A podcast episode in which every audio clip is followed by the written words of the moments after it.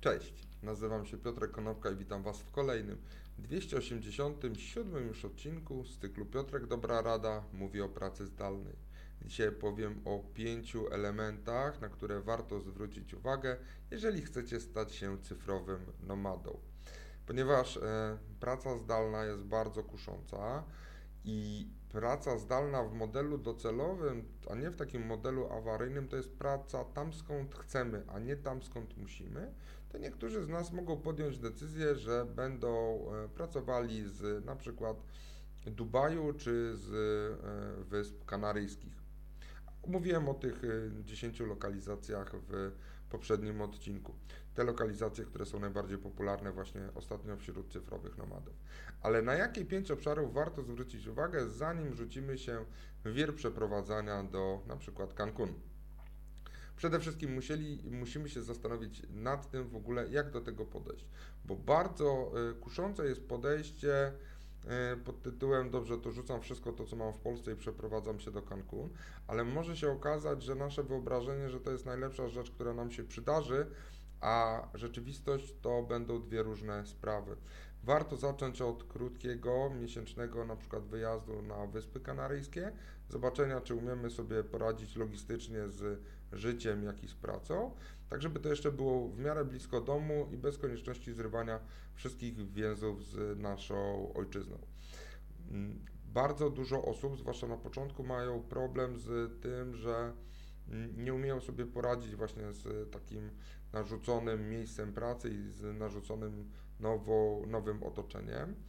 Ale jak się już tego nauczycie, to korzystajcie z na przykład nie wiem, z Airbnb czy Bookingu, które pozwolą, pozwolą Wam w miarę elastycznie na dopasowywanie y, miejsc, w których będziecie mieszkali, tak żeby dopasować się do tego, czego oczekujecie właśnie od tego życia w y, różnych, być może egzotycznych miejscach. Natomiast zwracajcie uwagę na te miasta, które mają historię y, goszczenia właśnie cyfrowych nomadów, bo one mają tą historię najczęściej pozytywną, nie bez powodu, bo to są miejsca, które są przyjazne do pracy, przyjazne do życia, mają e, duży poziom bezpieczeństwa i możecie znaleźć tam społeczności, dzięki którym nie poczujecie się osamotnieni. I w momencie, gdy e, będziecie umieli wskazać już takie miejsce, które dla Was będzie dobre, to nie zapomnijcie też o tym, że jeżeli wybierzecie sobie miejsce, w innej strefie czasowej, to nadal będziecie musieli świadczyć pracę dla swojego pracodawcy, na przykład w godzinach od 9 do 17, ale czasu polskiego. I ta różnica w strefach czasowych może być bardzo istotna. Drugim obszarem, na który warto zwrócić uwagę, to jest umiejętność po prostu zrobienia tej pracy, za którą Wam płacą. Harmonogram, wdrożenie rutyn, dla niektórych to są bardzo trudne rzeczy, e, ale to są też rzeczy bardzo długotrwałe. E, I to może być problem w momencie, gdy przeprowadzimy się w atrakcyjne miejsce i ta chęć zwiedzania spowoduje, że nie będziemy mieli czasu na pracę. Musimy też zwrócić uwagę na to, że praca z tarasu czy praca z plaży jest bardzo ciekawym pomysłem, ale będziemy mieli dużo przeszkadzajek, dużo dystraktorów, to dlatego warto mieć na przykład y, wynajęte pomieszczenie w przestrzeni coworkingowej albo jakiś dodatkowy pokój do tego, że będziemy mogli z niego pracować. No i oczywiście w tej pracy bardzo ważne jest w ogóle no, połączenie Wi-Fi, internet, bo bez stabilnego internetu to ta praca zdalna nie działa. I pomimo tego, że wiele lokalizacji wskazuje, że ma Wi-Fi, to może się okazać, że to Wi-Fi nie jest wystarczająco stabilne albo nie jest wystarczająco szybkie. Następnym obszarem to są społeczności, bo to nie jest tak, że wy jesteście jedyni na świecie, którzy podjęli taką decyzję. Takich jak wy jest bardzo dużo. I warto z nimi się spotkać, warto z nimi porozmawiać, bo z jednej strony nie będziecie czuli się samotni, a z drugiej strony będziecie mogli się wymienić doświadczeniami i to, co usłyszycie od innych, może spowodować, że Wam będzie żyło się łatwiej.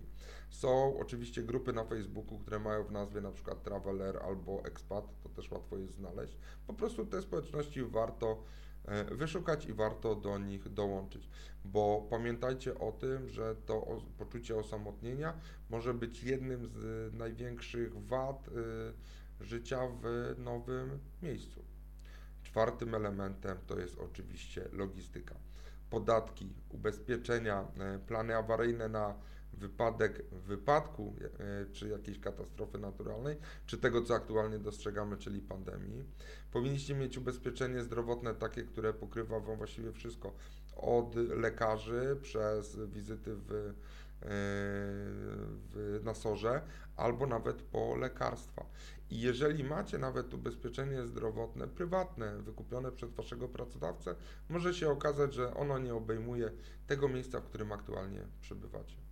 I piąty, ostatni obszar to jest po prostu cieszenie się życiem i cieszenie się tym czasem, bo pandemia zmieniła bardzo wiele aspektów dla wielu z nas, właściwie w życiu każdego. I w momencie, gdy wy utrzymujecie tą samą pracę, ale macie wolność i macie elastyczność do doświadczania nowych miejsc, nowych przygód, to warto po prostu z tego korzystać. To było pięć elementów, na które warto zwrócić uwagę, gdy jesteście początkującym cyfrowym nomadą.